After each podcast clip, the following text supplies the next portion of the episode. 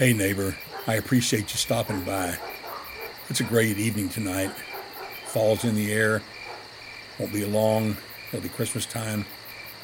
But hey, pull up a chair. I'll run inside the house and get you a cup of joe. I'll be right back.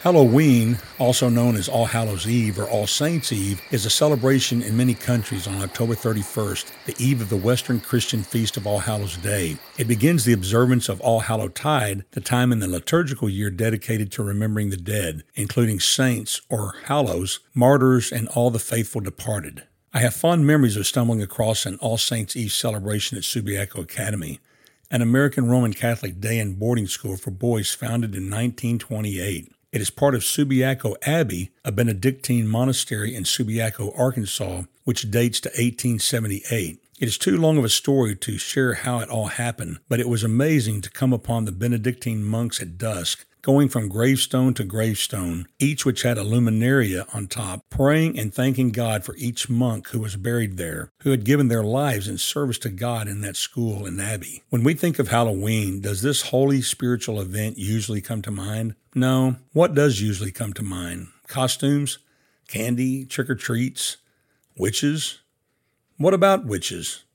The Bible tells us the story about a real witch in the book of 1 Samuel. We can learn a lot from this story. It says, By this time Samuel had died, all Israel had mourned for him, and buried him in Ramah his city, and Saul had removed the mediums and spiritists from the land. The Philistines gathered and camped at Shunem, so Saul gathered all Israel, and they camped at Gilboa. When Saul saw the Philistine camp, he was afraid, and his heart pounded. He required of the Lord, but the Lord did not answer him in dreams, or by the Urim, or by the prophets. Saul then said to his servants, Find me a woman who is a medium, so I can go and consult her. His servants replied, There is a woman at Endor who is a medium. Saul disguised himself by putting on different clothes and set out with two of his men. They came to the woman at night, and Saul said, Consult a spirit for me. Bring up for me the one I tell you. But the woman said to him, You surely know what Saul has done, how he has cut off the mediums and the spiritists from the land. Why are you setting a trap for me to get me killed? Then Saul swore to her by the Lord, as surely as the Lord lives, no punishment will come to you from this. Who is it that you want me to bring up for you? The woman asked. Bring up Samuel for me, he answered. When the woman saw Samuel, she screamed, and then she asked Saul, Why did you deceive me? You are Saul. But the king said to her, Do not be afraid. What do you see? I see a spirit form coming up out of the earth, the woman answered. Then Saul asked her, What does he look like? An old man is coming up, she replied. He's wearing a robe. Then Saul knew it was Samuel, and he knelt low with his face to the ground and paid homage. Why have you disturbed me by bringing me up? Samuel asked Saul. I'm in serious trouble, replied Saul. The Philistines are fighting against me, and God has turned away from me. He does not answer me any more, either through the prophets or in dreams. So I have called on you to tell me what I should do. Samuel answered, Since the Lord has turned away from you and has become your enemy, why are you asking me? The Lord has done exactly what he said through me. The Lord has torn the kingship out of your hand and given it to your neighbor David. You did not obey the Lord and did not carry out his burning anger against Amalek. Therefore, the Lord has done this to you today. The Lord will also hand Israel over to the Philistines along with you. Tomorrow you and your sons will be with me, and the Lord will hand Israel's army over to the Philistines. Immediately Saul fell flat on the ground. He was terrified by Samuel's words and was also weak because he had not eaten anything all day and all night. The Theological Word Book of the Old Testament supplies some key info on this medium, this witch of Endor. She is called in the Hebrew language an Ov. Ov is one that has a familiar spirit. This Ov was a necromancer, in other words, a person who practices necromancy a discipline of black magic used to communicate with the dead to predict the future. Modern versions have a variety of terms, including medium, ghost, spirit, spirit of the dead, necromancer, and wizard. The pair of Hebrew words ov and yidoni often appear together since the ov, which is feminine, refers to women who practice this variety of sorcery, and the word yidoni, which is masculine, refers to such men. The word yidoni is derived from the root to know, which is yada. This seeking of hidden knowledge is paramount. Man has desired from the beginning of time to know the future. God's people were commanded to stay away from these occultists. Occult means secret or hidden from view, then ultimately relating to the occult. Ov is included in the complete list of similar occultic abominations in Deuteronomy chapter 18, verses 10 through 12. It says, No one among you is to sacrifice his son or daughter in the fire, practice divination, tell fortunes, interpret omens, practice sorcery, cast spells, consult a medium or a spiritist, or inquire of the dead. Everyone who does these acts is detestable to the Lord. All these occupations deal with the occult. The punishment for turning to such mediums was death by stoning. Although Saul had outlawed witches and wizards, he nevertheless consulted her. Disguising himself, he had the medium bring up Samuel from the dead. Samuel was a prophet of God and the last judge of Israel who had installed Saul as Israel's first king, then later, with much sadness, informed Saul that the kingdom would be ripped from him. As Samuel came up out of the necromancy pit of fire, Samuel complained of being disturbed and announced to Saul the terrifying news that God was displeased and that Saul and his sons would die the next day. So, what happened that night when Saul consulted a witch? The Theological Word Book of the Old Testament offers a few suggestions. Number one, one explanation of this phenomenon is that God responded to the weakness of men and accommodated himself to what he himself had forbidden. Number two, it may have been that the woman was a bona fide and successful Ov and that her other successes were not hoaxes. Number three, on the other hand, the interview may have come by way of a waking vision sent by God but without involving an actual transportation of Samuel from the dead, even though his appearance in this vision conveyed an authentic message from God. Note that the woman was herself surprised. The first possibility that God would use a practice he forbids as wicked and punishable by death as a conciliation to weak men is heresy and in opposition to the righteous character of God. God does not approve or seek the use of evildoers to advance his kingdom of righteousness.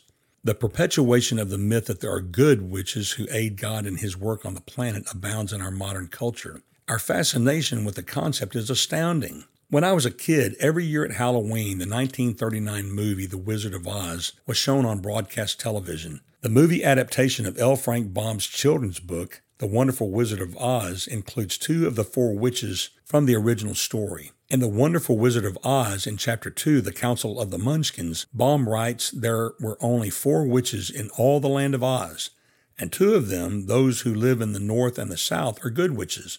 I know this is true, for I am one of them myself and cannot be mistaken. Those who dwelt in the east and the west were indeed wicked witches. But now that you have killed one of them, there is but one wicked witch in all the land of Oz, the one who lives in the west. The flying monkeys were always disturbing to watch as a child. The perpetration of the myth that half of the witches were good is against sound biblical teaching. Since the movie The Wizard of Oz, there has been a train of movies, television shows, and Broadway musicals and plays that continue to promote the virtues of the good witch. At this point, some of you may be thinking, Kenny, you sure are making a mountain out of a molehill. Why are you picking on The Wizard of Oz? It was a simple early movie of a child's book brought to life. Just stay with me for a minute and hear me out. The second possible explanation of Saul's consultation with the Witch of Endor that the woman was a bona fide and successful Ov and that her other successes were not hoaxes is quickly discredited by the prophet Isaiah. He implies by his choice of words that the sounds of spirits raised by the necromancers are nothing more than ventriloquism. In Isaiah 8, verse 9, he writes, The mediums and the wizards who chirp and mutter. Isaiah makes two more analogies in Isaiah 29, 4 to the sounds made by an Ov. He says, From low in the dust your word shall come. Your speech shall whisper out of the dust. Luke 16, 26 makes it clear that there is a great gulf fixed between us and the dwelling of the dead. There is no movement back and forth. Only God and His divine will and power can transport humans between the dwelling place of the dead and earth. But in the practice of witchcraft, it is possible that the witches do meet with demons. In 1 Timothy 4 1, it says, Now the Spirit explicitly says that in latter times some will depart from the faith, paying attention to deceitful spirits and the teachings of demons. Friend, do you realize that there are humans on this planet who go into their secret closets and are tutored by real demons? A kid I knew in junior high school had a mother who practiced voodoo. For real. His uncle, who lived in another place, would go into his closet and converse with demons and receive teaching. The kid's sister became a practicing witch as an adult. Terrible, terrible things came to that family because of the overt occultic practices embraced by them. I know of specific instances where people consulted with a medium to gain power and information to use in keeping power by learning hidden things. One of the major ways that powerful deception can come to you today is to meet someone who can tell you things about your past that no one, no one knows but you.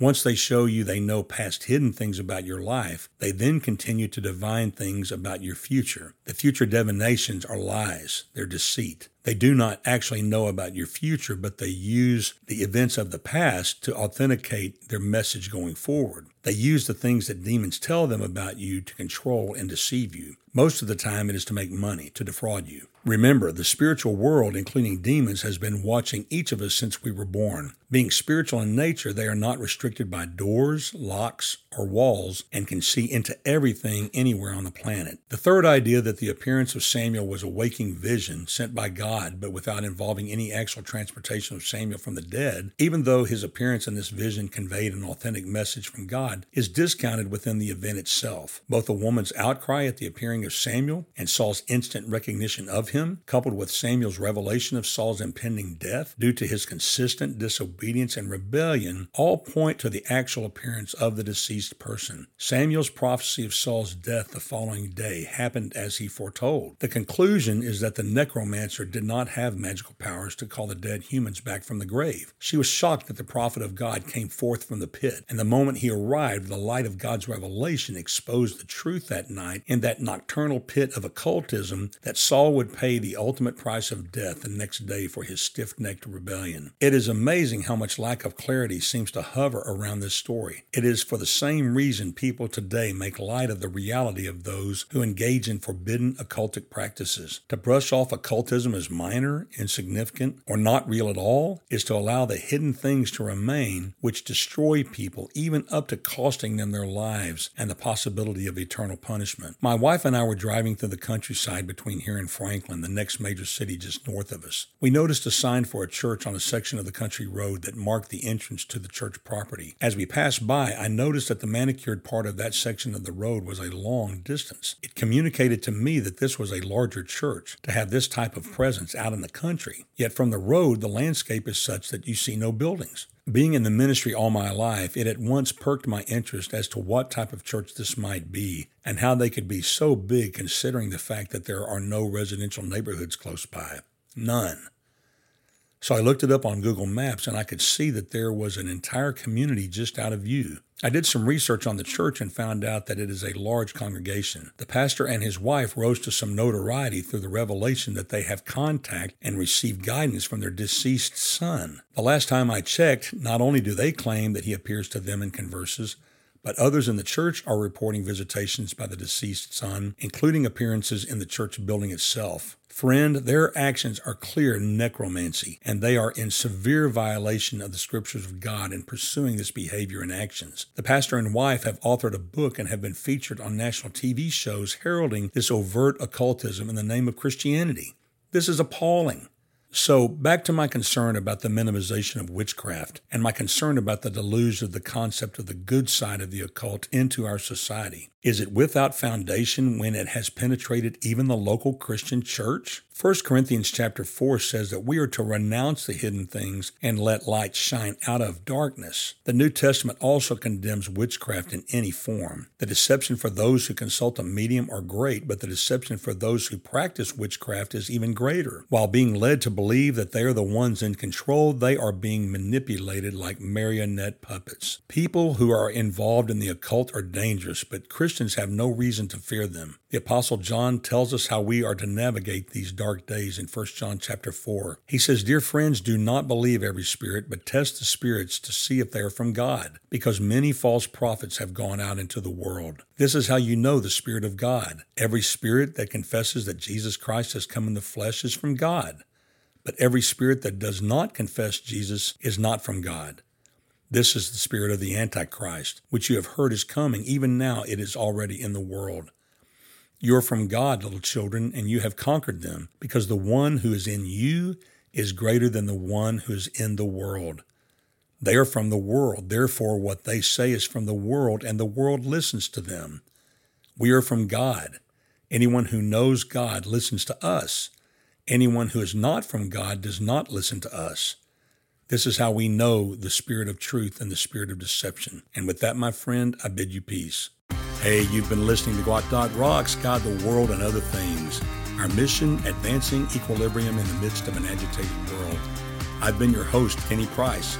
As always, be sure to check out the show notes for info on how you can email us, donate to help make this podcast possible, and all sorts of good info for your consumption. Man, if I can make the show notes scented, I'd make them give off the smoky oak goodness the way it smells when I'm smoking a brisket. Anyway, until next time, make it a good one.